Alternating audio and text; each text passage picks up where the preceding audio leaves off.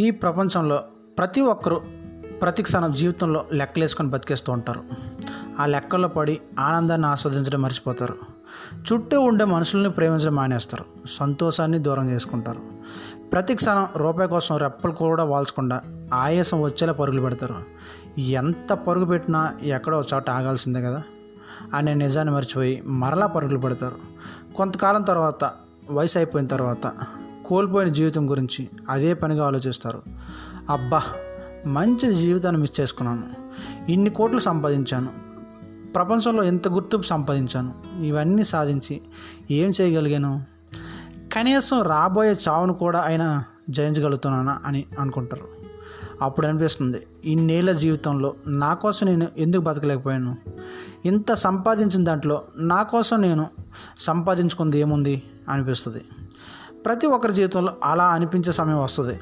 So అలా అనిపించిన దానికంటే ముందుగానే నీ కోసం నువ్వు బతుకు. నీ ఆనందం కోసం నువ్వు బతుకు. చెప్పడానికి బాగానే ఉంటుంది. అలా బతకడం ఎంత కష్టమో మీకెలా తెలుస్తుంది అని మాత్రం అనకండి. ఎందుకంటే అలా బతుకుతున్నవారు ఈ ప్రపంచంలో చాలామంది ఉన్నారు.